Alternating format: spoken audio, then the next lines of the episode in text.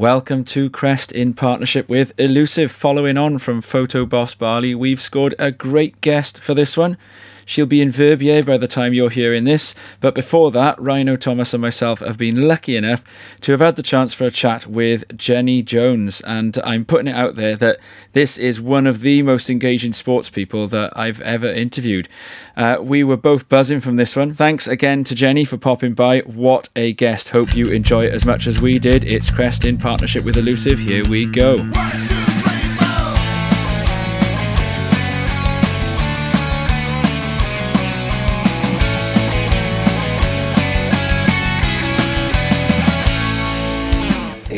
Second episode of the second season, and what a guest to celebrate it with. Joining us in the virtual studio is professional snowboarder, Olympic medalist, and far more importantly, North Devon shredder, Jenny Jones. We discuss surf travel, mindset, Stoke, and some of the big debates about the future of a growing sport. Welcome to Crest, Jenny. Yes, all of that to follow. But first, just to make sure listeners know what they need to about this extra special guest, where to start? Uh, you had to be living a particularly oblivious existence not to have seen the breakthrough Jenny Jones made for UK board sports during the 2014 Sochi Winter Olympics. The first person to medal on snow in this island's history, and in the discipline of slopestyle, too, a feat involving big air and seemingly reckless speed. Also, a qualified axe thrower. It's clear this is a person with the Charger gene, something Rhino knows a lot about himself. Uh, I'm not sure I can claim a lot about that one, Tom. Some of those stuff those guys are doing is uh, on another level, mate. True, uh, but would you be surprised in the least to learn that there might be a bit of crossover skill between snowboarding and surfing? Uh, I think I can imagine there actually would be, yes. Yeah, I think so. So, yes, dear listeners, Jenny will be chatting with us today about her lifelong addiction to surfing, a sport in which she is similarly gifted. It's funny because we were talking about just this about a little bit earlier and saying how for these sort of sports like surfing, skateboarding, snowboarding, there's an attribute which the top riders have to have. It's it's one thing to have the ability to perform certain maneuvers or tricks, or you know to read a wave or a mountain, but since these sports are about aesthetics, the key to being at the very top of the game is doing it in a way that shows off the joy which is involved. Like being able to be technically tight while still being creative enough to show off the fun of it, um, as well as the danger and, of course, the athleticism. Yeah, uh, and that is certainly something that Jenny has brought to surfing too. A stylish and powerful goofy foot with a rail game underpinned by speed and flow. It's no wonder that she's now an ambassador for Bristol's groundbreaking The Wave.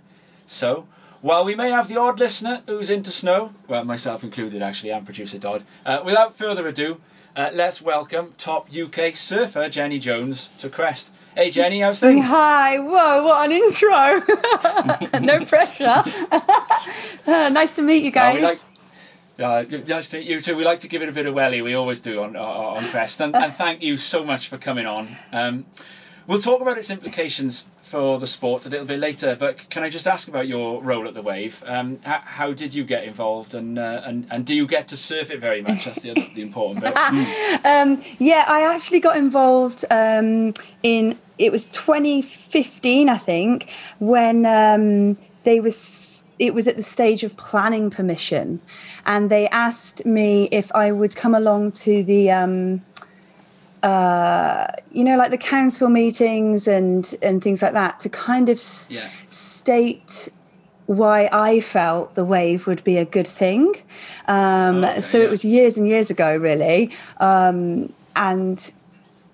It, it, really, the comparison was that um, there were these dry slopes for snowboarding, and I I learn on a dry slope, and that's how I got in. Or like as in a proper dry yeah. slope, not like a Tamworth one, like a no, a no, the the, the, you know the ones that used to like break your thumbs when you fell over. Yeah, yeah. One of one of our presenters, Elliot Dudley, like broke his finger off. yeah, they're those like the diamond shape with the big gaps in them. Yeah. Exactly. No way. Yes, I learned to snowboard on that, and that's how I got into it. And so, without you know, in essence, without that facility, and to try snowboarding. I would have never tried it and I've never gone.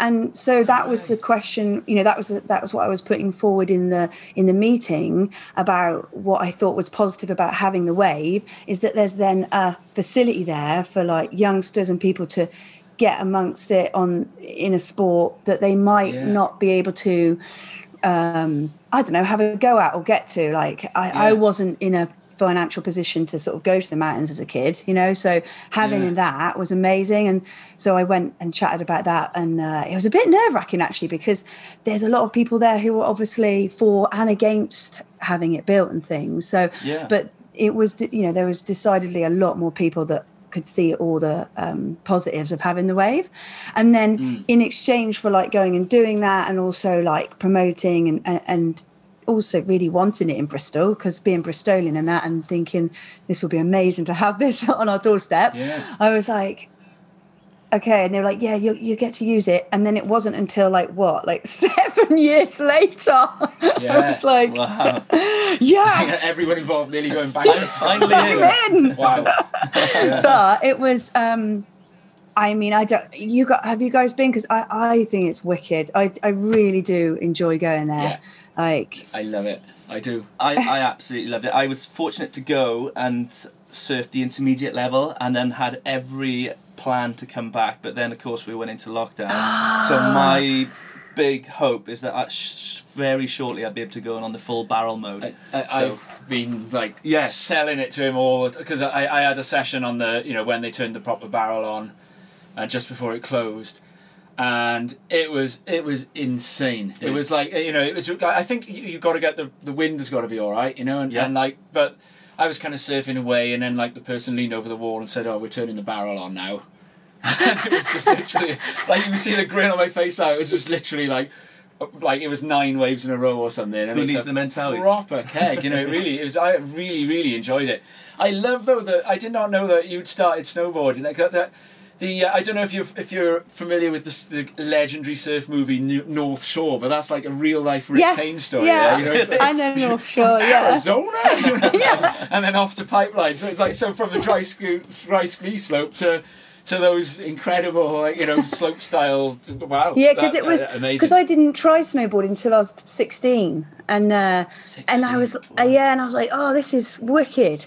I was like, how can I do this more? Like, so I'd actually tried been surfing first before that with my brothers, Right. and um, Yeah. down in Woolacombe and that way, and then. Um, Right. you know, just on your holidays. And then this was another board sport that we were like, yeah, let's try it. And um, literally, like half an hour free lesson on a, on a snowboard. You you don't learn much, but I was like, this is wicked. And and I then deferred a year. So I deferred going to university, had to finish college, and I was like, okay, always a wise. man. yeah, I was like, I'm going to try and get a job in the mountains because I was like, that's how I, I don't know how else I can go and do it. But if I work as a chalet maid, maybe. And I like applied for so many jobs, and you had to be over 21 and I was 18. You had to be able to speak French. I can't, I could not speak French, and you had to be able to cook. And I was like, shit, I'm in trouble here. I was like, and I got so many rejections of like, no, no, no. And literally three weeks before uni, so I was like, I'm gonna have to go to not have to, but I was like, I'm going to uni then, you know, and I'd chosen a uni down near Plymouth Way because it was near the surf. So I was like, yeah, okay, okay, it means I could go surfing. And um, and then yeah, two, three weeks before, someone dropped out of their job in the French Alps. I got a phone call and they said, Do you want to come and work? And I was like, Oh my God, and, and where was that? in Tignes Les Brévières, in Tignes, Yeah. and I, I know like yeah, the, the, the village at the top of Tignes. yeah, yeah, the bottom, Yeah, bottom, bottom, be- below the dam. Yeah. And they Yeah. said, oh right, okay, right out of Tignes, like it's a. Yeah. It's like uh, yeah, yeah. yeah. And they and they said, um, and I was like, okay, well, I got three hundred quid in my pocket, and I just flew out to the French Alps and started working as a chalet maid, and that's where I le- essentially started properly snowboarding and, and spent Yeah. four months straight snowboarding. It was mad, really, because I'm like, if that girl hadn't dropped out of the job, I just Yeah. wouldn't have done any of that.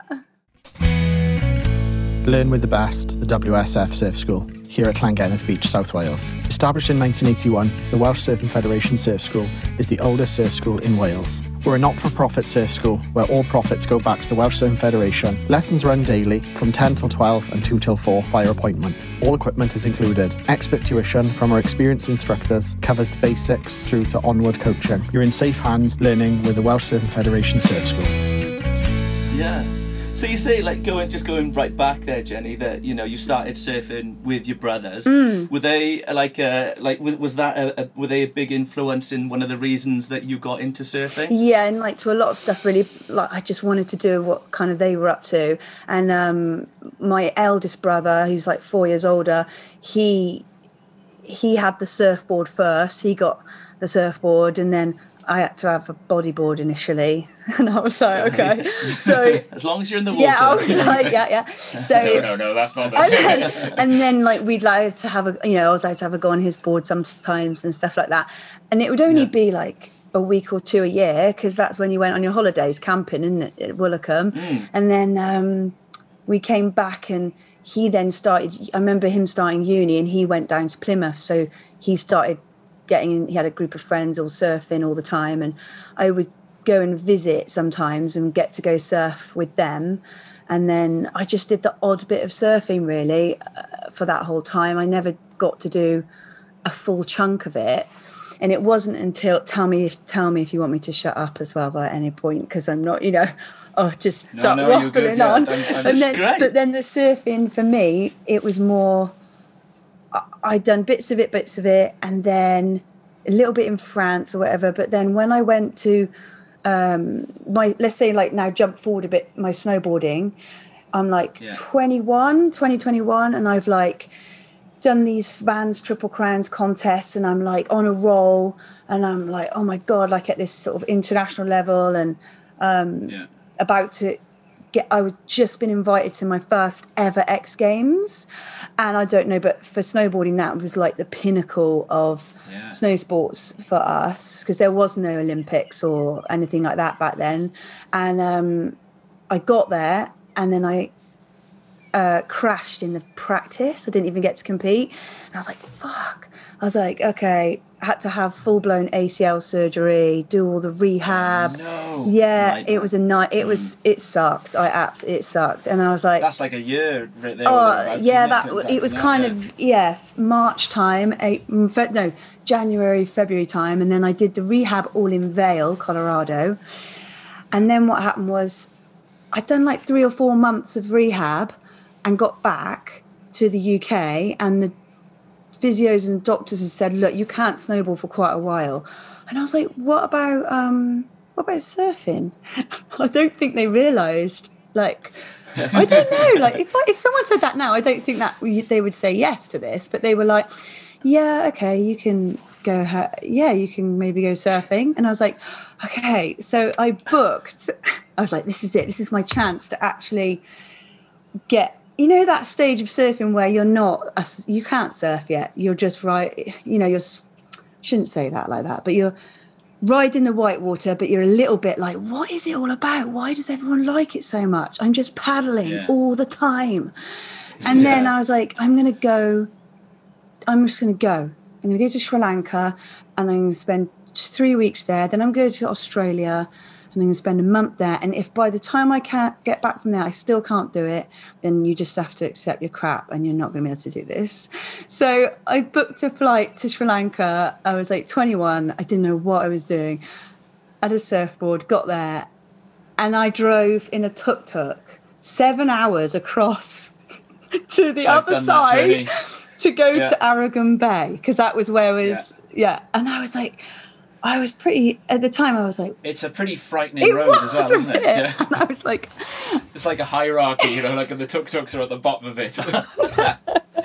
I know, and and you eat, but it's wicked, isn't it? You eat all the local kind Yeah. of yogurt and honey on the way, and Yeah. this guy's like seven hours he drove me on my. I was you just did, you did the, the, the head nod thing that they that they do there as well. Then yeah, and um and that is when I like was got stuck in really, and I was like, that's when I got my first proper, you know, like face of a wave, or I don't know, you know, Yeah. the green part of the wave, and rode it, and was like, okay, I got it, I get it now, like, Yeah. and then that was it. I was that's all I wanted to do. Yeah, It was so fun. It was so much fun. Like Sri Lanka, this was all before the tsunami time and everything like that. And you would, eh, you know, you'd eh, paddle out and come back into that peak. Is it called the Point in in Arugam Yeah. Bay? So at the Point, and Yeah.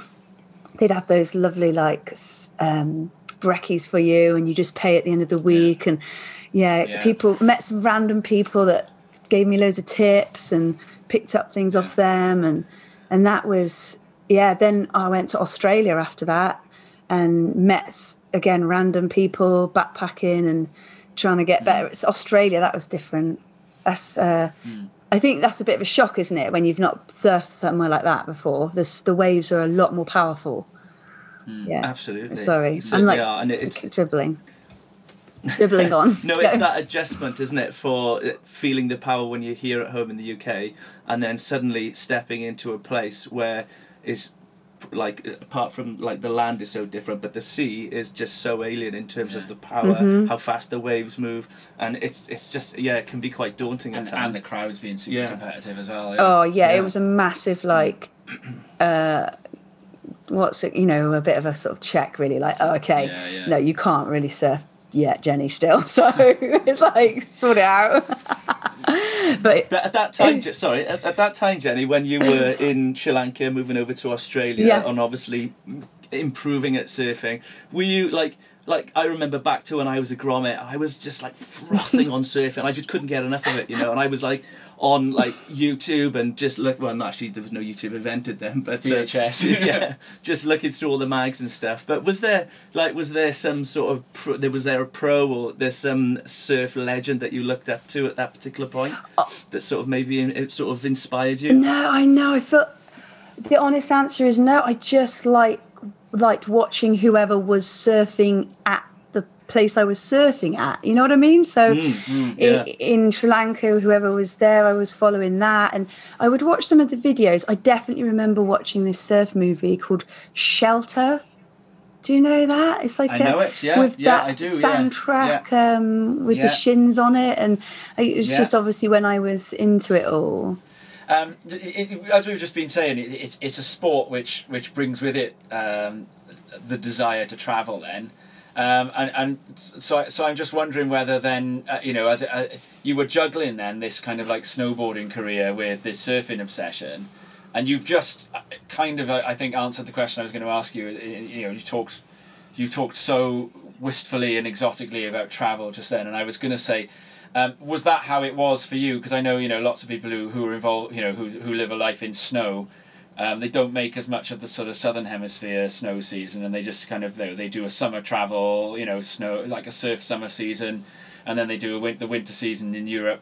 And was that how you were doing it, or, or or was surfing also in some ways like a little bit of a chance to have a break from travel and something that you kind of did just like stuck in, you know, you, you stayed in Devon and Yeah, well, I, I no, I only just moved to Devon three years ago, but I, cause I was in Bristol the whole time, so I was like the classic Yeah. weekend warrior, like smashing Right. it down every time that I could. But it was very much like my getaway from from the Yeah. snowboarding. Once once snowboarding was like obviously I had that whole sort of period to learn to surf uh, you know get to that stage of being able to surf the the waves properly. But um after that it was then straight back into snowboarding again. So once my knee was healed that was it. I was snowboarding pretty much all the time because you do november to april snowboarding and then and then yeah and then you'd get that may june I'd get May, June, where I'd get some surf because it's still Right. swelling. This is all UK surfing though, before the swell kind of disappears in July. But then July and August, you're heading out to Australia and New Zealand. So I do back to back winters for like five years. Um, five, six. Wow. years I did that. Yeah, hardly any summertime. And I, but I'd slot it, slot it in where I could. You know, I'd be like, and I started trying to slot in a Maldives trip or, you know, and, and I'd choose a trip where I thought I would get my most amount of waves, you know, which I Yeah, guess is what everyone does when they go on a surf That's what I was going to ask as well. Then was what what what travel destinations have you enjoyed? You've mentioned Sri Lanka, Australia, the Maldives. Uh, you know, wh- wh- where, where else have you enjoyed traveling to as a surfer? Um, I went to Costa Rica, uh, Nice. yeah, a long time ago with my mate Nat. Which end? I went to The north or the south? Do you remember? yeah, no, I went to basically we, we tried to go to all the main spots, but their swell was so massive. We ended up going to is it called Manuel Antonio? So you might not Right. it, because it was the only place that could that had you know that surf that had the surf that was small enough because it was yeah, so yeah. big Mm. everywhere, and Right. that was wicked. I really enjoyed that because of all the wildlife and everything going on and Yeah. just yeah but what you wanted was like it must be with you guys when you go snowboarding one week a year or whatever two weeks a year when i go surfing yeah. it's literally two weeks a year every year Yeah. for 10 years and you get there Yeah. and you're like oh i just want to oh oh," and then i'm nearly getting better and then i'm gone and i'm not doing That's it again exactly what would happen with snowboarding. Yeah, I'd be yeah, I'd be on the Dornies first lift, first lift, and then uh, yeah. You'd be a proper little And. I would, and I would, I would irritate the people that I that I went with because they'd all want to go and do like the après ski thing. I'd be like, no, I'm staying out until it's dark and the last lift is running, and then I just stay on the drag lift till it got dark, and everyone else is like three or four drinks down. at that point. But That's uh, is it to my shame. I'm a teetotaler, see, Jenny, Jenny but uh, It's you know. Um, I definitely not. and he-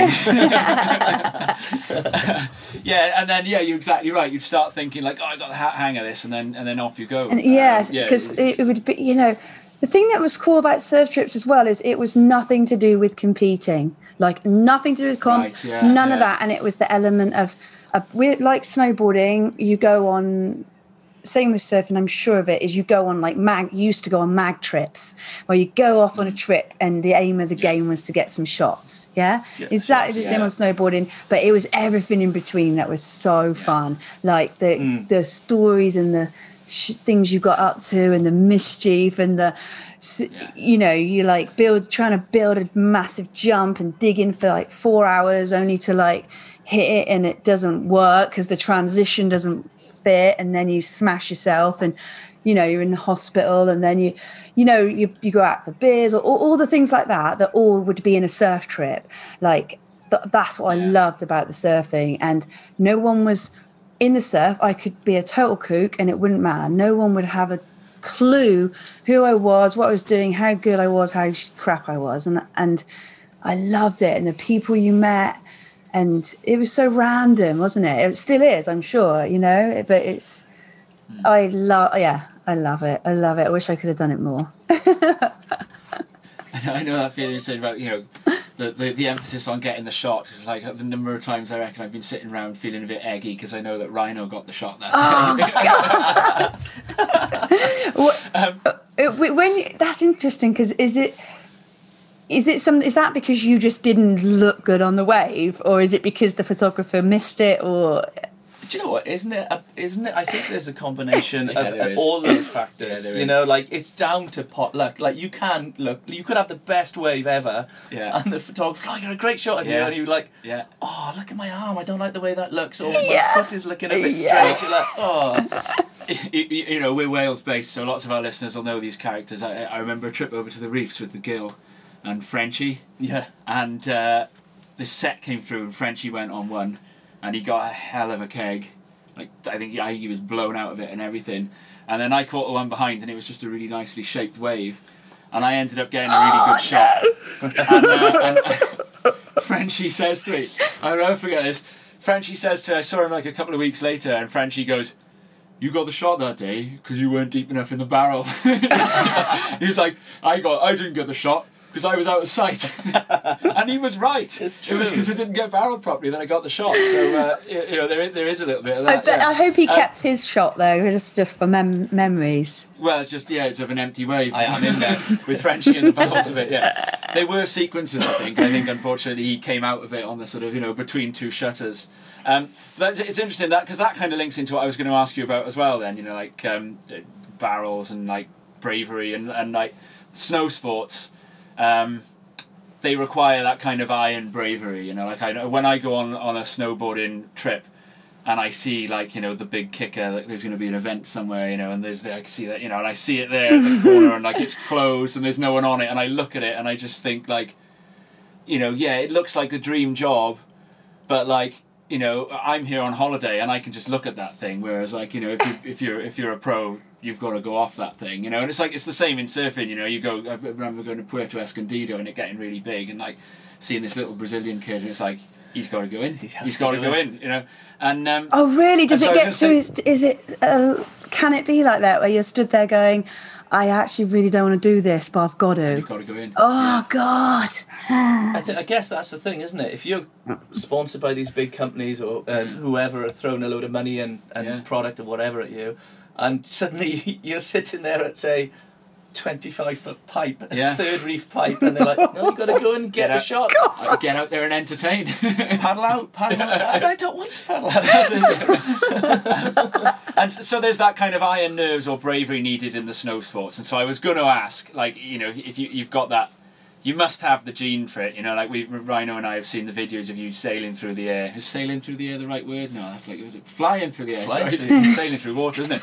And, um, is, it is, is that kind of adrenaline of charging Wait. um, first, something that you firstly, can I just say that surfing those massive waves is a billion times harder than going off a big jump. Really? Oh my! Wow. Like I, that is. I look at that and it's just. n- I- can't even fathom it uh, at all. It's nuts when I see this. Yeah, like, but I didn't grow up, you know, as a baby in the water. I suppose, like some people do, and the ocean awareness and like the paddle power and the breath hold and all of that. It's just unreal. Like, I really think that is unreal compared to what I would be doing. Are you drawn to it? Because I was going to ask, is that kind of the, the charging, that adrenaline of like getting out there and charging and putting yourself in kind of danger? And, mm. you know, is that something that you're attracted to in surfing? No, Because you must have had it in like your attitude to snow. Yeah, it's different. I think in the in the snowboarding, I I loved going off big jumps. I just love the feeling. There's just something about it that I just you know we did it. You know, start the small one, then I want to go to the next size up, and then can I do a, a 360 on it, and can I try and do and the literally the process of learning a trick and going through the air, I just got such a kick out of it. I really genuinely enjoyed that. And then learning how to combine them together and things like that. And when I think about like then the rails came in. So rails wasn't weren't rails weren't there when I first sort of was in snowboarding. So then that came in, and I'd say that that took me a little bit m- more to get used to. It wasn't like I was loving or obsessed by them, you know, and um, and so like again like the half pipe, I really loved the feel of riding a half pipe. Oh my god, it was so nice, but uh, I didn't have like I didn't have the drive to want to do loads of crazy tricks in it. And um, so I remember the t- I remember it coming into the Olympics really quickly. Half pipe. It was in like 1998, and um, I was asked like, "Do you want to get involved with this and maybe try to?" And I was like, "Nah, I I really like jumping. I just knew what I liked, and and so I I stuck with." I love the combination as well of like going and riding big jumps and putting that with rails and then next week going on a photo shoot trip and visiting like you know Jackson Hole and and riding loads of deep powder and hike Yeah. you know like the the variety that hmm. comes with snowboarding is amazing. And I think that's probably the same with surfing. But when I look at those big waves with surfing I just I, I just will watch. I would just never ever. I think what I love is that nice medium sized wave, what I would call a medium sized wave, like a sort of four or five foot wave, you know, and then Yeah. you're not frightened. They're just really nice waves, and you can start in really enjoying how to ride the wave, you know, like and how the wave feels. I yeah, because as well, I was like Yeah. the other day, and I'm gonna sound like a total dork, because but but I for the first time I did like I think no one I'll never know because no one was watching. There was no camera, so this is fine. But I did a, a, a good bottom turn, and then I managed to go up to the top and cut fully back into the white. You know, Oh, what a lovely back feeling, onto yeah. the white and keep going. You know, like not like bog out, bog out, and Mm. I loved it. I was like, yes, I, and then I was like looking around, like, oh yeah, Someone needs to yes, have seen it to make it. That's awesome. Yeah, it's a roundhouse cutback is Uh, yeah. one of the best feelings when you get that right and the white water pushes Yes, you back in the yeah. way that you were going. And I was Yeah, like, so- and I was like, oh my god, okay, okay, okay, okay. And then I didn't do it again the whole surf. So, but whatever. I got, I You've got got. to find the wave again, haven't you? That's really interesting when you mentioned about half pipes because I feel that um, half pipe in in snow half pipe on a skateboard has got no relation to surfing whatsoever. But half piping on a snowboard, that is like it's that moment when you come off the top bit of it and it's slightly weightless. Oh, yeah. And then you push and then down you go. Jenny's probably thinking, thinking, No, no. you sound like you're doing it wrong. and, and that feels a lot like surfing. Right. You know, Yeah. think, and then obviously pow- powder feels like surfing Pa- as well. 'cause the powder. controls change. I would say that even some of my powder riding has improved a bit because of Because of what I've learned in surfing. And like James Yeah. Stentiford, who's a good, good, uh, really good snowboarder, but a great surfer from Croydway.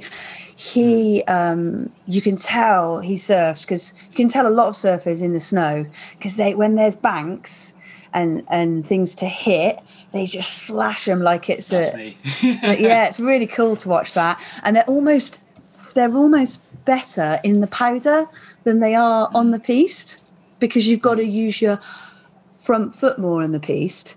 You know, like the way mm. you like without getting dorky techie, but you know, and that is one of the things I'm I've been spending so much time trying to change in my surfing is not mm. like always having weight at the front the whole time. You've got to bring it to the back and in surfing you separate a lot more, don't you? Like you separate your upper and lower body and yes, absolutely. yeah, and Yeah. and learning to do that in is is I'm getting there, whatever. Sorry. I'm dribbling again. It's, it's fantastic. It's all good. It's all good. So Jenny, just I just don't want to uh, dwell too much on the travel side of things here, but uh, obviously at the moment this year, and who Oh, knows yeah. how long in the future it's going to be tricky. But uh, you've obviously done a huge amount of travel for the snow side of things, Mm-hmm. but on the surf side you've travelled everywhere as well. But what else is on the radar for you in the future? Where where have you got an eye on where you want to go? For surfing, Yeah. Yeah. Um, well, hey, so I tell you the other day in between, just to mention this because uh, it's in, it was in Wales. Uh, in between the two lockdown times, I went uh, surfing in Wales to meet a friend O there, and we went to um, Ogmore. Yes. Yeah, Yeah. got up six a.m. ready to go. Put my wetsuit on. Didn't even check. Put the wetsuit on. Went down there, and we start, got to the river mouth, and there was no, Oh, yeah. there was nothing. And we Oh, sat no. drinking, drinking tea in my wetsuit, and I was like, yeah, okay.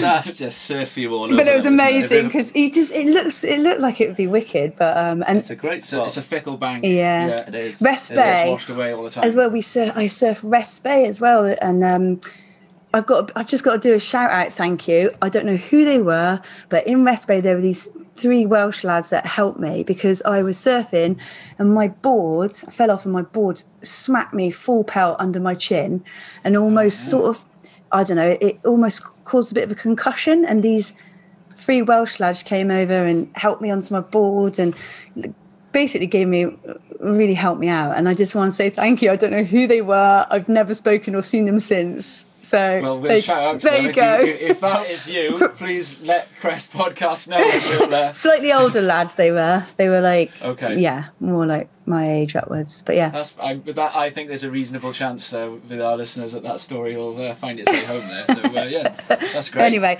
but yeah, um, where would I, I'd love to go uh, to Ireland. I've never surfed in Ireland, and I think that'd be a wicked trip. Um, and I'd love to go back to Costa Rica now that I can surf a little bit better. Yeah, Um, yeah. Pavones in Costa Rica.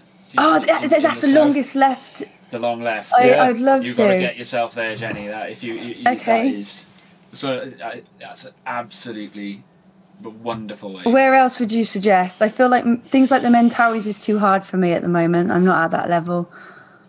Oh, I, I've been to the Mentawais, but recently I did go to to Bali, uh, and I've I went for three years on the trot actually with the family, and um, talk about left-handers like Pavones. There's a wave there um, in Bali, just uh, on the Bukit Peninsula, called Impossibles, and it's I've a left-hander. I've surfed it. Have you surfed there? Ah, I love that I put my hand up like a school child.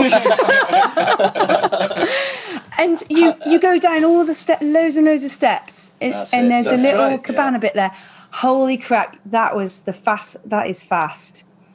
It, It is. It's hard It's to keep the up with. Yeah. I I think uh, there's something about Bali and that area is just so magical. It gets into you, you know. It's the Indonesian feel, the waves, the warm. Ah, it's like Take me back. Going on the scooter and nearly eating shit off Yeah, the edges yeah. into the thing. the Balinese road tattoos. And Yes, you see everybody with the, bandages uh, on. don't you? if you if you know you- you're um you're talking about you know Arugam Bay you know you're on your backside there aren't you? You know and, you, and um but we were talking about lefts.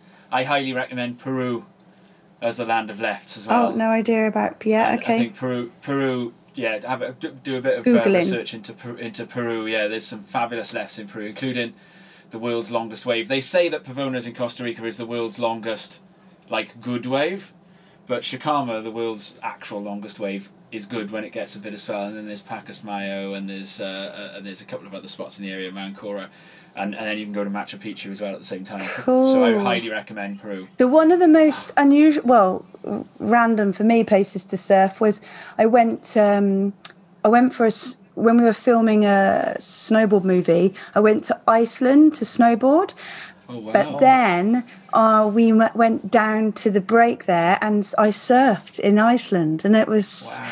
I mean, it was an amazing experience. Like I, I had to put on so much thick wetsuits and stuff, but um, I it, I've never forgotten it, and it was like 15 years ago now, and it was the best sunset I have Wow. ever witnessed. Sat in the ocean, like I've never forgotten it, and to say that I've you know been snowboarding and surfing and just yeah, it was so cool to, to have been there. Like it, it- what's random as well, a mate of ours, Woody, he was surfing there the year after us, um, and he he now runs. A, uh, is it called Le Surfing in Hossegor, or he works at one of the spots there? But he really good surfer. Surfed one of the breaks there, and no one had ever seen it surfed. And then, so they then named it.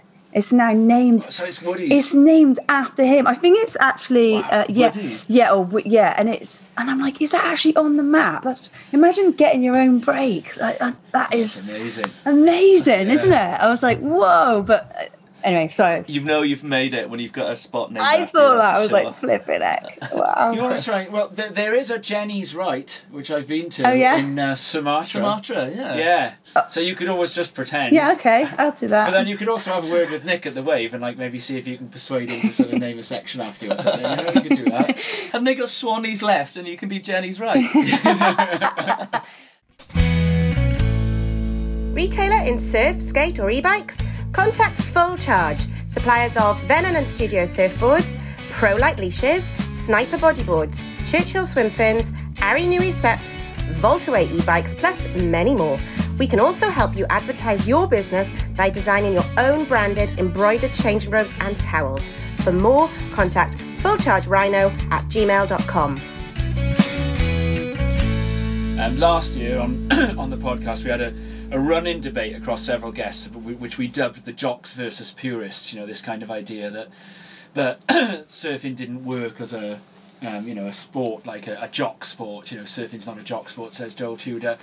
Um, and obviously, you know, you you you were in the that like the thick of, of snowboarding and snow sports when that well snow sports skiing was always that was never countercultural was it really but you know you were kind of there when it was happening and I thought snowboarding led the way really nicely this was my argument I thought that that it that like it, it managed to go like Olympic with its identity kind of still celebrated in the way that it did it. Now, of course, you you might disagree with me on that, but I'm just interested in in what you think about that kind of identity crisis that both surfing and, and you know whether there was a crisis for snowboarding or not. I don't know. Well, that is a big old topic there, isn't it? It- it's um, uh, yeah. It, it, I never know how to. I never quite know how to approach this as well because, um, yeah, I went to the Olympics, you know, so um, the fact it sort of came in for me there. It didn't come in. Slopestyle didn't come into the Olympics till I was thirty-one. And I was like, oh my gosh, I was basically at the end of my career and I was calling it a day. And then I got that phone call and it was like, all right, uh, okay. Oh my God, maybe I should give this a crack, you know? You know, it was, isn't the reason that I sort of started it was to be able to go to the Olympics because it wasn't an option to go to the Olympics. Um, I just really enjoyed snowboarding and everything that came with it because it was so different. And it was so different to sort of the gymnastics or athletics that I used to do. And, uh, Yeah. and that is so I think that with a lot of people going into snowboarding at the same time as me then is that it, the draw was that you know it was a bit sort of Yeah. different and a bit like do Yeah. whatever you want you know Absolutely, yeah. and yeah. and have a laugh and whatever and and that's how my all of my snowboarding kind of kind of started off really and then it gradually changed um, as i started competing more but that was in things like the x games and but i still had that freedom to like do a bit of everything. Um, now well, like I said, halfpipe had gone into the Olympics, and that um, that all started to get a little bit more sort of serious and a bit more strict. I, I remember reading something because obviously surfing was trying to get itself into the Olympics, and I remember there was a lot of sort of um, like amused hoo ha and fanfare amongst surfers when it was when it was announced that they would that they wouldn't be testing for THC in Vancouver, which is the the active blood element for for uh, somebody who's been having a toke before they before Yeah. they compete or something. I, I, I'm sure they brought it in in the end. You know, and we, we you know we know people who you know it, it, it, it got sort of like really clamped down on in in, in uh, amongst competitive surfers long before the Olympics came along. But it, I remember there being that kind of like, oh, snowboarding's like you know it's to sell itself out here. You know, it's like we don't want to do you know. But yeah, I don't you know I don't I don't you know, I'm not sure it's necessarily an accurate description for what happened though, is it? But no, but I definitely think there's people you know that were super against it and probably still are. Um, but I think what's happened is that people that don't want to be a part of the Olympics or go to that, they don't have to. They've not, you know, and there is still like thriving kind of um, scenes within snowboarding where, like, lo- like I said, they're filming video parts or filming rails or doing that kind of thing, and people just going about their snowboarding trips and adventures and Yeah. things, and then. There are snowboarders that are also competing and that do want to go to the Olympics and do that. Now, I definitely think there is there's there's definitely a change now as we see we're going into like the third cycle. So in that Yeah. first cycle, it was all the people that were just snow, you know, already snowboarding. It was literally two years before we went to an Olympics. We didn't even get a four year run in. We had a two year run in, which was to my Yeah. benefit. Otherwise, I would have been too old to maybe have la- not broken myself any more than I had. So. Right. Um, so, but that meant it wasn't until after that that I think that i you started to notice some changes in how things were run and how things went about. Now, whether that will happen in surfing, I don't know surfing well enough in the, that respect, but I am aware that you know um, the WSL that's been around for years and years and years, hasn't it? And it's way it's really strong. Whereas snowboarding, it, it was much younger and didn't have have maybe as much um it wasn't cemented in and have that structure as much. Right, and yeah, so we yeah. we sort of got plucked away by um what's called FIS which I don't it's the the Federation International Ski. So it's like a ski federation essentially. Then and so we tried to sort of they tried to get it to meet in the middle a bit and snowboarders didn't want skiers take, taking on our sport and blah blah blah and sorry I've gone on to snowboarding because that's kind of what I know but with Yeah. surfing from what I can see they've just taken the same structure as the WSL haven't they it's like all to do with that and so Yeah. anyone that's already doing that and surfing in that sense are they not hmm. already a competitive surfer anyway so Yeah. i'm just I'm, Yeah. I'm asking you i don't know what um the other aspects i guess that it would bring in is that you get you know the invasion of the corporates and stuff like that is what you mean is it and the Yeah, I- I high think level of media and Yeah, I think that's a really in- interest, interesting point you make, and you've kind of anticipated. Um, you've managed to do this all along, actually, ve- very skillfully. You've kind of anticipated that I was going to ask next. Me and Ryan are looking at the screen here, going, "Right, we don't need to ask that anymore." oh sorry but no go on no, no, it's great. No, Because I'd like to know. For, I don't. I'd like to know from a surfing side, like how Yeah, well, how. got a note here from producer Dodd, which I'm supposed to try and pretend is coming from me, but I can't because because it's sound because because he knows his snow much more than I do, um, and he's talking about in the early 2000s Ed Lee talking about how some borders, oh, borders, we're not supposed to say that either. don't- overwhelmed with it. Um, you know, got a bit overwhelmed. You know, they'd competed at the X Games and things like that, but there was this huge step up in media scrutiny. Yeah. Oh yeah, like I- if that's yeah, if you mean like kind of watching your p's and q's and watching your behaviour and oh my god, Yeah. like because if you think after a snowball contest, everyone would go out and. Oh, you Yeah. like there's no tomorrow, and you'd celebrate Yeah. and you'd share your win, your ten percent behind the bar, and you'd Yeah. get, you know, and, and I think they still do in a lot of a lot of and those surfing is do, don't? I imagine Yeah. surfing's I reckon surfing's probably more more so than that than snowboarding. Yeah, I think so. well, one of the mags got hold of Matt Wilkinson's bar bill, didn't they? Do you remember when Matt, Matty Wilco was? Yeah, he won like the first three CTs of the year. Well, this is going back two, three years ago, and he was like cemented at world number one with like so many points that basically you would have needed to turn into me to not win the world title. and then one of the surf mags got hold of his bar bill at Torquay after winning bells, and it was something like.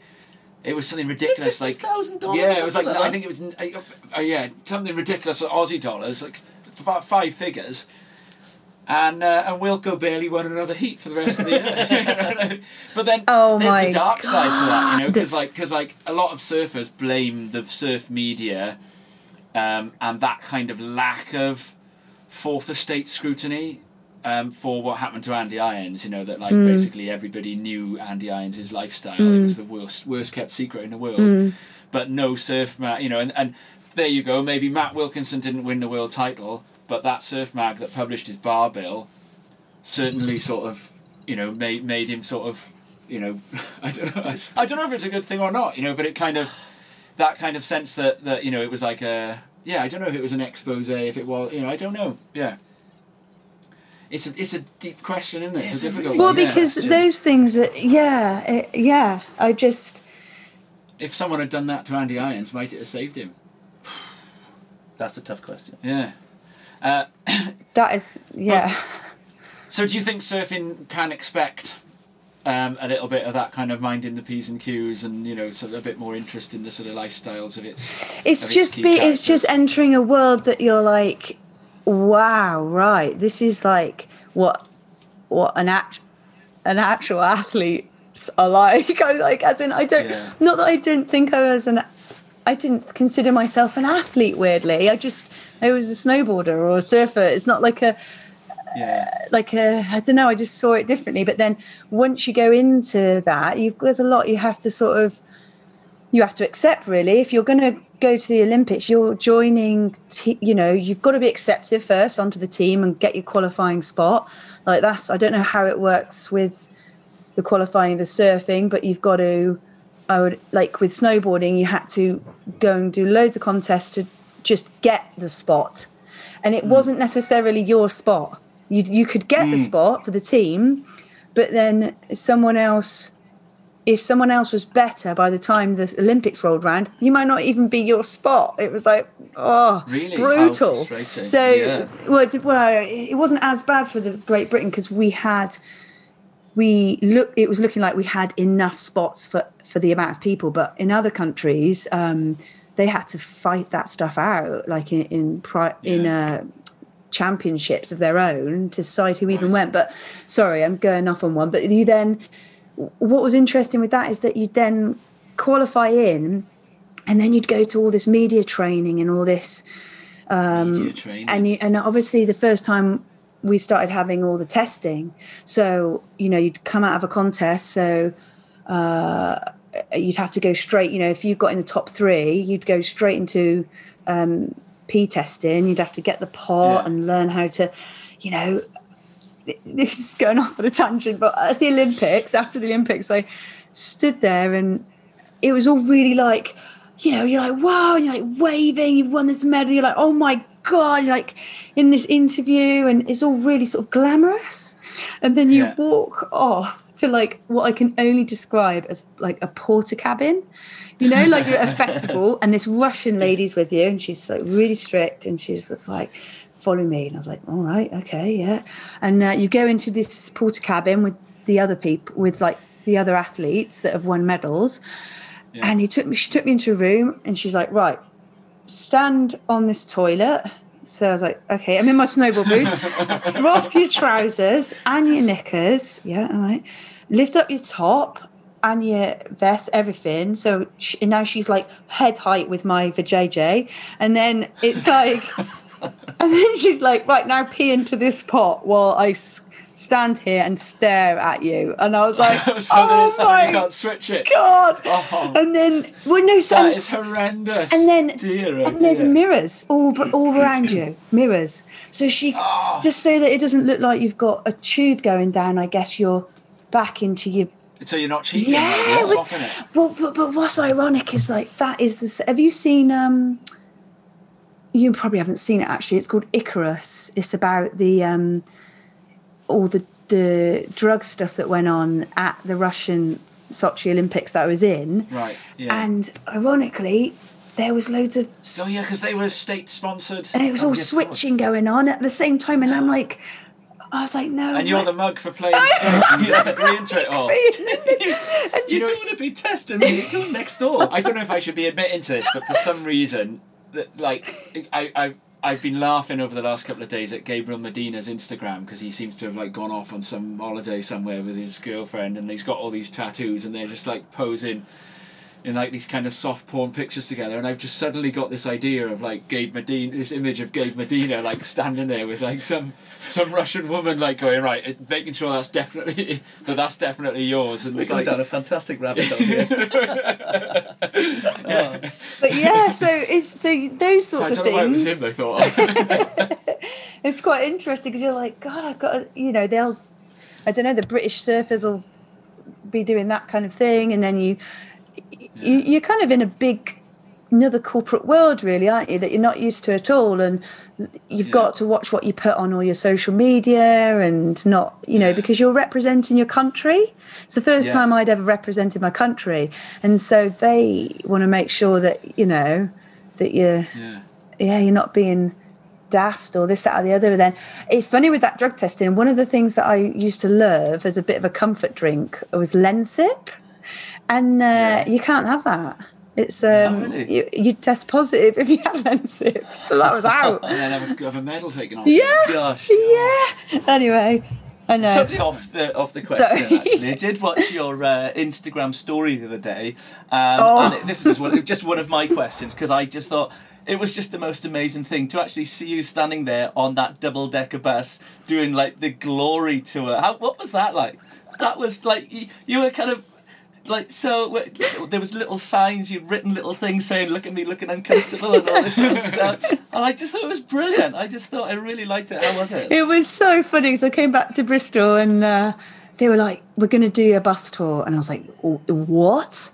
I was like, "What?" The? And that's like a thirty-five minute fr- drive from my house into the centre of Bristol, so it's not like a short trip. It was like standing on this bus, but it was a it, what a cool experience, you know? Yeah. like. W- yeah, just it was awkward knowing how to you know, like even when I went on the podium at the time, I was like, I don't know, like I'm that person going onto the podium. It's not, it's what you see on the telly, you know? And I Yeah, walked on, I was like, oh, I'm the first one because I got bronze. I've got to do it first. I don't know what, I don't know. the And I ended up waving like this. Oh, you can't, you can't see, sorry, on the, on who people are For the benefit listening. of the listener, yeah. How How do do I describe it? that? If you're a Lego person, Yes! you, Yeah, that's how you would do it. It's like a And I was backwards like- queen wave. Yeah. Yeah, it was really awkward. But then, so I'd make sure I was waving normally on the bus. But do you know what was wicked? All the kids. So the exposure it got for the sport, and Yeah. I, I can only imagine this is a positive for like youngsters if surfing got the same amount of exposure like that. Like the snowboarding, like the amount of school kids and people that wrote to me and the schools I went to that were just f- frothing on snowboarding and getting out and doing the sport was amazing. And like the snow domes were packed out with people like they couldn't get enough instructors for the amount of people that wanted to learn to snowboard for the for the months like after that Olympics and that was Yeah. so cool to see that everyone's faces and when I got off that bus there was youngsters and people all there and um, who knew that Bristol had two mayors? I had to meet both the mayors. I was like, I know. I was like, anyway, and so all of that was just for snowboarding. I think it's amazing because you can you know, any of the best surfers that you know, if they were in the UK, anyone not into surfing, they wouldn't have a clue, Yeah. would they? They wouldn't Yeah, have a clue and uh, who they Mm. are and things. And it doesn't, yeah, whatever, really. It doesn't matter. I just, I don't know whether it, I honestly have no understanding of whether it would, how it's going to affect surfing um, Mm. as far as, as far as it being, what was it you called it? Jock v purist. Or jocks be purists, yeah. that, that's, that's, uh, I wonder whether surfing's big moment like that comes in the next Olympics because you know, we're, we're looking at the probability of um, Chiba. I think it's Torami Beach they're talking about. You know, it's a pretty sloppy little beach break unless they get a typhoon or something, um, where it would be held. But the Paris 2024 Olympics has confirmed that it's going to be holding the surfing uh, just a little bit further afield from Paris, in, uh, at the end of the road, Tahiti, The end of the road. aka Cho- Chopu, and in summer in peak season. Um, and and you know you you were saying Jenny that you weren't sure if they'd get a waiting period because they might have to choose their days. Yeah, like I mean, if they do well, surely they'd have to have a waiting period then, and and how would everyone train for that? Oh my Well, yeah. God! I mean, do you act? i- i- Do you just throw yourself over the ledge and just hope for the best? You maybe Sometimes you think, would you have to to get us to get scored, or like do you Yeah. have to get a wave to get scored? yes, Yeah, your yeah, hands yeah. have to leave the rails. yeah, don't they, yeah. so there technically? you would. So the the I suppose you know that that that would be if they get it if they get proper proper chopu, you know that that site will be sort of you know broadcast to the world on like BBC Sport and you know whatever you know like it'll go around the world as It'll as, be um, everybody's dream destination to go to. They'll have to put security up there to stop people who shouldn't really be there. yeah just getting there. a boat out and trying it won't they Yeah. Do you not Um, do you not think that the one coming up then will have that i- i- i- effect because you just think the waves will be crappy? I don't know. Yeah, I, I, I honestly don't know. Yeah, because I mean, it hasn't yet really sort of translated itself that well to TV. You know, like a, a sort of a two foot beach break. But is it a shame in a way because you won't be able to see what they are capable of because it's Yeah. that is it is Yes. it that low quality sort of thing? I think it is. Yeah, yeah. I think uh, yes. And in terms of like this, well, what was the stuff that sort of sold slope style to the world? You know, it was those big airs Yeah. and stuff like that. And I think you know, we, it's it, it's not that likely. You know, we'll probably see someone like Italo Ferreira doing like the kind of scoop air. You know, where they sort of like trick their board into flicking out of the lip rather than the like big big punts. Um, yeah, and, and then the Chopu one will be interesting. You know, 'cause I'm sorry to skip back ahead again because you know I, I, I, I don't really know what to expect of the Japan one, but that Chopu one, you also will need. So I think with with Tokyo it won't be such an issue because everyone who's going to qualify is going to be able to surf, do you know do the sort of the, the two foot beach break thing. But with Chopu, you will also need to set up a qualification system that means that your your John Johns, you know, or your or your Italo Ferreiras or people like that have qualified.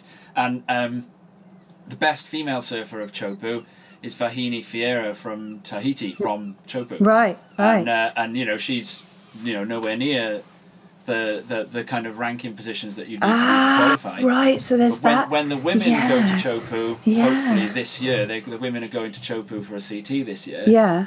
Um, Vahine Fierro, F- will get a wild card, and so we'll all get to see her do it. But Mm. we might end up with like that that contest excluding the best surfer at that wave because they couldn't qualify in a two foot beach break somewhere. Yes. You know. That yeah, that's I guess a situation that we wouldn't have. Yeah, we didn't have Yeah. that that issue. But you're right. It, um, you're right as well with the le- with the level. It's like seeing tiny little. It'd be like watching snowboarders go off. You know, tiny little. Yeah. moguls jumps or something like little Yeah. things trying to do double corks or triple corks what you just Yeah. can't do so then it Yeah. levels the playing field and then and then the following olympics go into something where the jump is like i don't know and you've got and you've got all the wrong guys in it. Yeah, right you've got all the wrong guys in it. right yeah. right right Yeah, it's a good, it's a, it's a very good analogy. Um, last topic, but one. Uh, I'm going to leave the but one to Rhino. Um, c- can we just return to that wave pools discussion briefly? And, and yeah um, how how do you think they that wave pools are poised to change the way that surfing is is consumed and trained for? Because I suppose you know that is you know what we can with a wave pool. We can say right, you guys need to learn to tube ride. Let's turn the tube on.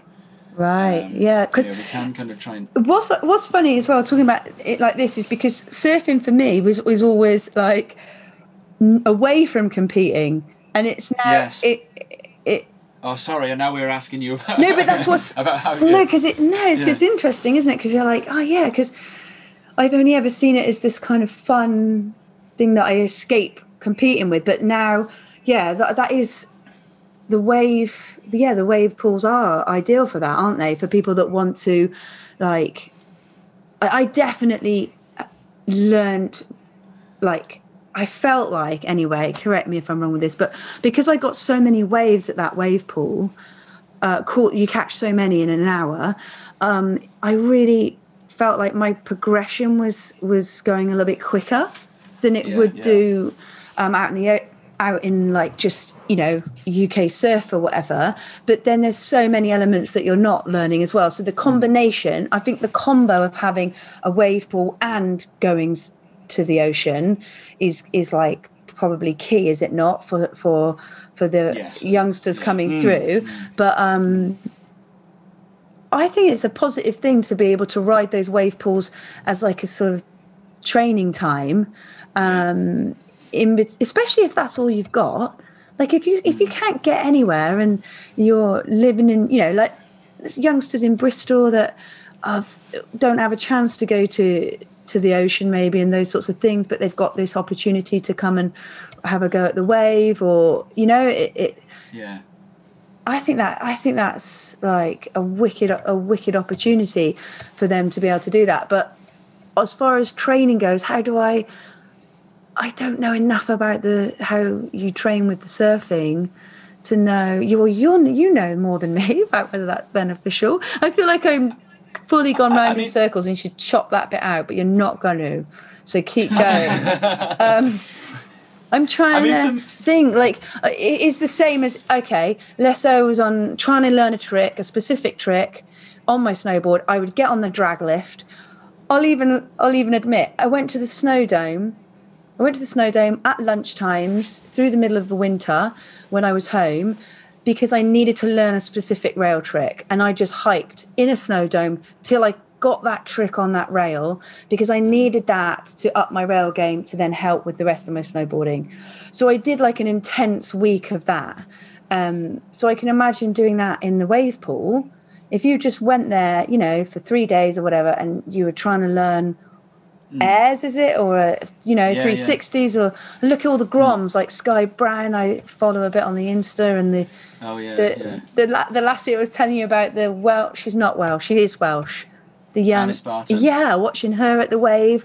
Holy smokes! If she's riding that well that often at that, it's got to be good for you, hasn't it? I think so, and I think that perhaps we're going to see a more. I don't know whether we're going to see a more rounded surfer because they that part of their training is going to be part of, of visiting these wave pools, um, and especially at Bristol the Wave. Uh, it, it is. I think it's the the wave pool that all the three that I've been to is the one which is most like the ocean.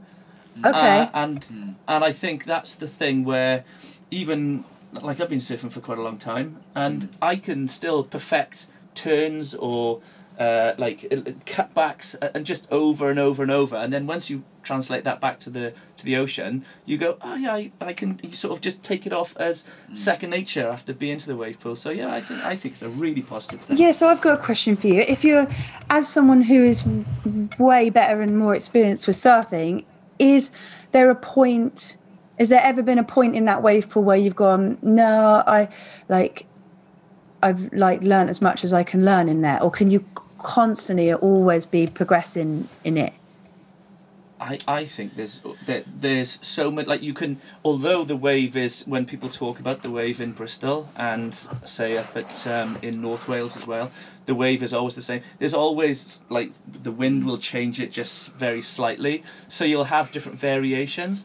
Um, but yeah I don't I think you can keep learning you for sure you'll always keep Yeah. learning there's definitely no that the possibilities are endless I think for sure definitely And you could just change what maneuver you're going to do on that section. Absolutely. So you know, if you went, I I would love to go to the wave enough to really be sure that I'd sat on that foamy bit, Mm. pulled into the tube as far back as you could get into it and come out. And it's hard to come out without getting your fringe clipped because it just turns as you come out, you know. And um, and You uh, are quite tall though. I am quite tall, yeah. and I'm blaming Rudder Rava, the guy that I took to film me there, because uh, every single wave he filmed of me, I get my fringe clipped on the way out. I haven't got one clue. And um, but then if you did, if you did feel like you perfected that section, well then you just go, well now I'm going to see what happens if I do a lipper on that tube section instead. And, then, it's Okay. and then if you perfected that, you go, well now I'm going to do that. That front side wrap around carve that you were talking about earlier, Jenny, you know, Ah. and, and kind of just practice that. because it's never gonna like it, it's never ever gonna replace like pro, like ocean surfing but i don't think it's it's def it's not trying to is it and i think No, that's no. what's cool is Yeah. that it's just Yeah. there to have a you know to try and grab something to then be able to take that Yes. thing to the ocean because then when you do it in the ocean then you're really doing it aren't you Yeah. you know and you're like and all the other aspects with sur- ocean surfing and like learning about wave selection and everything like that is so I still am mm. such an amateur at all of that that there's all that aspect to learn, isn't there? That you just combine it all together. It's, and I hope I do think that the few contests that I've obviously watched that it's way more exciting in the ocean for a comp because it doesn't become almost is sterile the right word it's like because you Yeah.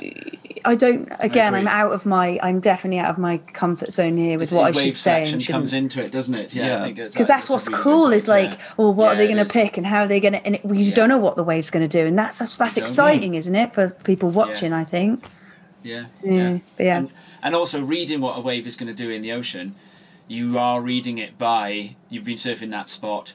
You know where the rocks are, or you know where the sandbar is. You know, you know where you are in the lineup. You know from where you're taking off what this wave's likely to do, and you're watching the wave up ahead. And you're not just watching the wave; you're watching the shoreline. You're watching the whiteboard. You know, the Yeah. foam in front of it. You're watching how you know. And whereas you're in a wave pool, and like you know what the wave is going to do, even though you can't yet see that section building like Mm. you're not you're not making any of those reads based Mm. on anything you just go well i know it does this bit next and there's water that hasn't yet been created like is about to do but if you've but if you if you're able to practice that that move on no Yeah. like you know hundreds of times or whatever yeah then when you do get into the ocean and you finally get that something like that comes up similar yeah. you've got a bit bigger chance of actually achieving it haven't you Yeah, absolutely Yeah. absolutely. yeah i reckon or like yeah it's funny how you say reading what's what it's like me at Croyde going oh here i am at low tide getting smashed for the 50th time in a row and not getting up quick enough purifying for the soul Oh, I know. I come. I snapped snapped my leash the other day, and I was like, "Oh right, this is the swimming in thing, the swim of shame." but anyway, we'll. we've all done it though. Surely Yeah. we've all done it. Do you know what I've not done yet? And I am. I cannot wait for this day. I've never been never been barreled. I Pride, know. low tide is, is, is they're out there yeah, tell me that might happen. It'll, It- ha- it'll happen. It certainly will. yeah Certainly. You'll will. you'll know about it, I suppose, if it does. It'll be all over your Instagram. I got barreled. I got barreled. one day, one day Oh, it's coming. Okay, so Tom said last but one because we have a tradition which we had hoped to shake off, but which unfortunately is still needed in 2021 for now, at least. Last year, with international travel all but banned, we tried to comfort both guests and listeners, and indeed ourselves, by remembering all the things that can go wrong on a trip. Who misses travel anyway? That was the idea, at least. As a result, the quest for the best surf travel nightmare was born. And I thought I didn't actually have one when I was asked, but when I thought about it, I had actually had one. My flame, my plane caught fire when we were in the sky. I got stuck in a multiple earthquakes, and a bomb went off uh, outside my hotel. But these were all happening when I was on my way to Bali, so it didn't actually feel like such a nightmare at the time. so it all counts, though, I suppose. So, Jenny, can we ask you if you've had a surf travel nightmare at all, and has anything ever happened to you on a surf trip to make you wish you could be at home at whatever the cost? Oh no, I don't think I've. Oh no, I haven't thought about this. Ah. Um. If it hasn't been a surf nightmare, it can be a snow nightmare as well. It doesn't actually matter. Um, Yeah, we did. uh, We did have one from Val Thorens last season, actually. Yeah. what was that? What? Uh, oh, tell me some. Tell me a quick. It was uh, Quick- that was getting uh, getting really really ill and having to spend an entire trip like sitting inside ill. But he'd gone to visit a mate who was who was working the season, and he just like you know his mate just came in every evening smiling and laughed at him. I, I remember the line uh, him saying something like he spent most of the week. Um, wanting to cry but too tired to cry or something whilst whilst, Oh watching no! I don't think I've. Yeah. I don't think I've got a really quality story. Well, like- okay, I've got like I've basically with surf trips. The things I've had like is in Morocco. I've had the classic where you've got. You definitely had the Yeah, Taghazout. yeah, Oh, yeah. no surf uh, that whole week as well. But that's probably beneficial because I couldn't really go anyway.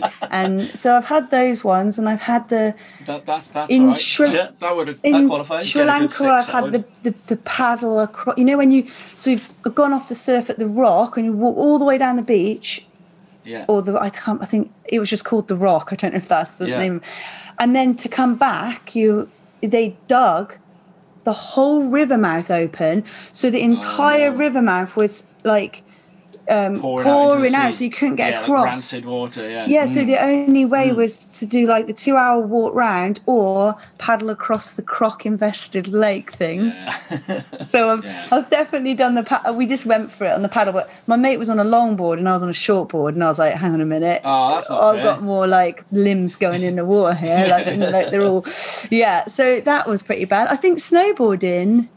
Um, I'll tell you one of the. I don't even know how much time we've got. Have we got time? I don't know. Yeah, we got time. Okay. We got time. But it was. And, and you've you've got time to have more surf trip nightmares happen. To Yeah, can I like yeah bring one in maybe on another? I don't. Yeah, Yeah. I've got potential there, haven't I? I'm sure. But um, it was. I tell you why it was a bit rubbish is that when I went to um, Stratton in um, America to do a snowboard contest, it was the last one of um, the World Series, and I was in with a chance of winning the World Series, and I was like, oh my god, like this was like. Back, back, I don't, it's probably not the same in tennis or motor racing or whatever, but hundred thousand dollars was in for the win, and I was like, "Whoa, that is like legit." Yeah. and this is a world I could be the world champion, like World Series Yeah. champion. And I was Yeah. like, "Fuck." so anyway, so I had to come first or second in this contest. And I was like, okay, all right. Did my first, did my um, first run, massive slam, smashed my coccyx like right up, up, yeah, Oh, yeah, on the on this icy feeling. landing, and I pull Yeah. pulled to, up to one side. I was like in bits, and uh, my physio and the doctor checked, did an initial check, and they're like, oh, I, I think you've actually probably fractured your tailbone. And I was like, yeah, but I, I've got to do a run because I've got to get a score and what should I do? And I was like, ah, so I smashed a load of painkillers. I got a really thin cushion off someone and put it down my trousers just to protect myself in case I fell. And then I dropped in. I was like, I don't know why I did it. I did I do it for the wrong reasons? I don't know. But I dropped in, did my run, landed it, and I was like, oh my god, oh my god, like, oh my god, maybe I have done this.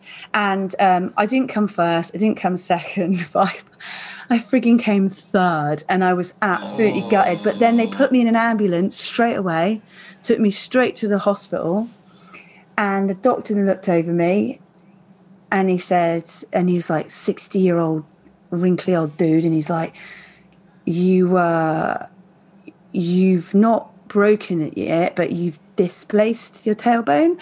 Do you, do you know what we need to do to put it back in position?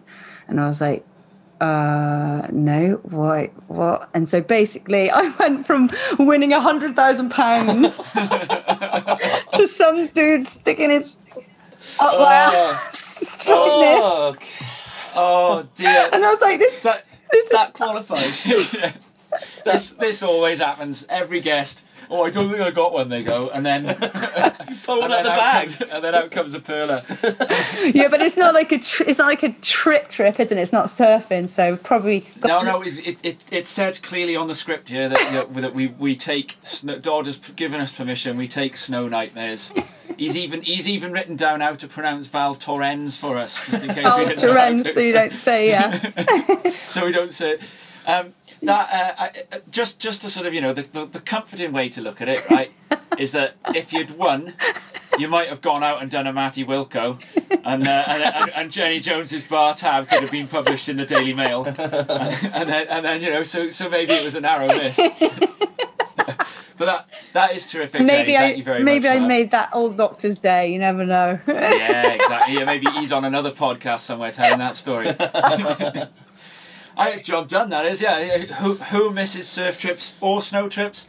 Not us, uh, because because that's what we're going to keep telling ourselves anyway, until it's possible to head back out to Bali, or Costa Rica or the Maldives, and to hear the noise of the tropical wax against a fresh deck as you watch First Light Perfection reel across a multicoloured warm water reef, groomed by the knights offshore. All right, Tom. All right, Tom. yeah, sorry, Okay. sorry. Okay, mate. All right. Ho- horrible thing, surf travel. Who needs it? Thank you, Jenny, for that tale. That was absolutely brilliant. Um, yeah, and, and, and can I just say a massive, massive thank you for coming on Crest as well. It has been an absolute pleasure talking to you.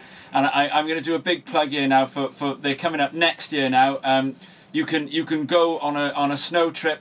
Um, if you if you look up www.workshopbyjennyjones.com and uh, you, you're, you're doing these workshops out. And where where are, where are they going to be? Yeah, so I run snowboard workshops um, out in uh, Japan. I do backcountry in Japan. Then France is also backcountry, but I do Oh, mindset is courses undoing- as well. It's undoing all the talking Yeah. trips down again now. Yeah. And, and, and sorry, what was the other bit you said you did? Um, well, some they're all bespoke. So some are, Right. you know, backcountry specific. Some are mindset. So you get to uh, work on the psyche, psychology side of things, as well as Right. you know to try to improve your riding. But they Yeah. all involve um, loads of snowboard coaching and loads of adventures, um, and they're for a variety of levels. So they're mostly intermediate, but we do for the first time next year have some beginner courses too.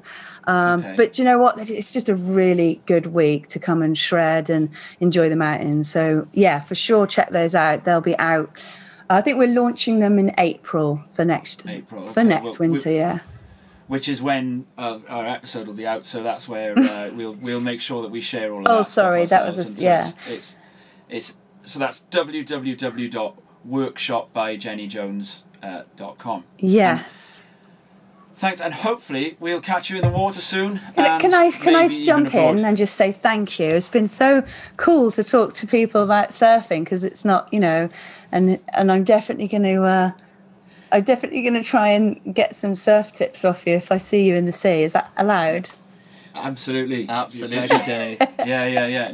And Rhino's a good one for surf trips on how, how to handle a crowd as well. Oh yeah. oh no! Well, he, is he going to heckle me and tell me to? He'll heckle for you. I, uh, yeah, less said about that, the better. no, yeah, and, and, and hopefully maybe even we'll all catch a session abroad somewhere. We can we, we can live in hope. Um, and of course, can we also say a massive thank you to you, the listener. Um, and we're taking submissions to Surf Travel Nightmares again, by the way. Um, have a look at our Instagram for inspiration, um, or email us at uh, castcrest at gmail.com. And Jenny, I'd also like to say thanks ever so much as well. It's been an absolute pleasure, and I've been stoked to be able to chat in with you today. And as Tom, Tom said, uh, when all this is over, uh, I'd love to have a wave with you, whether it be in Bristol or down in Croyde as well. That would be superb. Um, and I just need to add that Crest is available through Google Podcasts, Spotify, Apple, and YouTube. And if you like what you hear, do please subscribe and review. In our next episode, we will be chatting to the proprietor of Bike Club Hossegor and South Walian expat Jeremy Jem Evans about more surf trips, both dream and nightmare alike, with a particular focus on reminiscing about that amazing journey he and I took through France, Spain, and the UK with the legend that is Tom Curren. Between now and then, let's hope spring is sending us all some decent and warmer waves as the days get longer for everyone. And thanks again for listening, and see you next time on Crest. See you! Hwyl am y tro. yeah.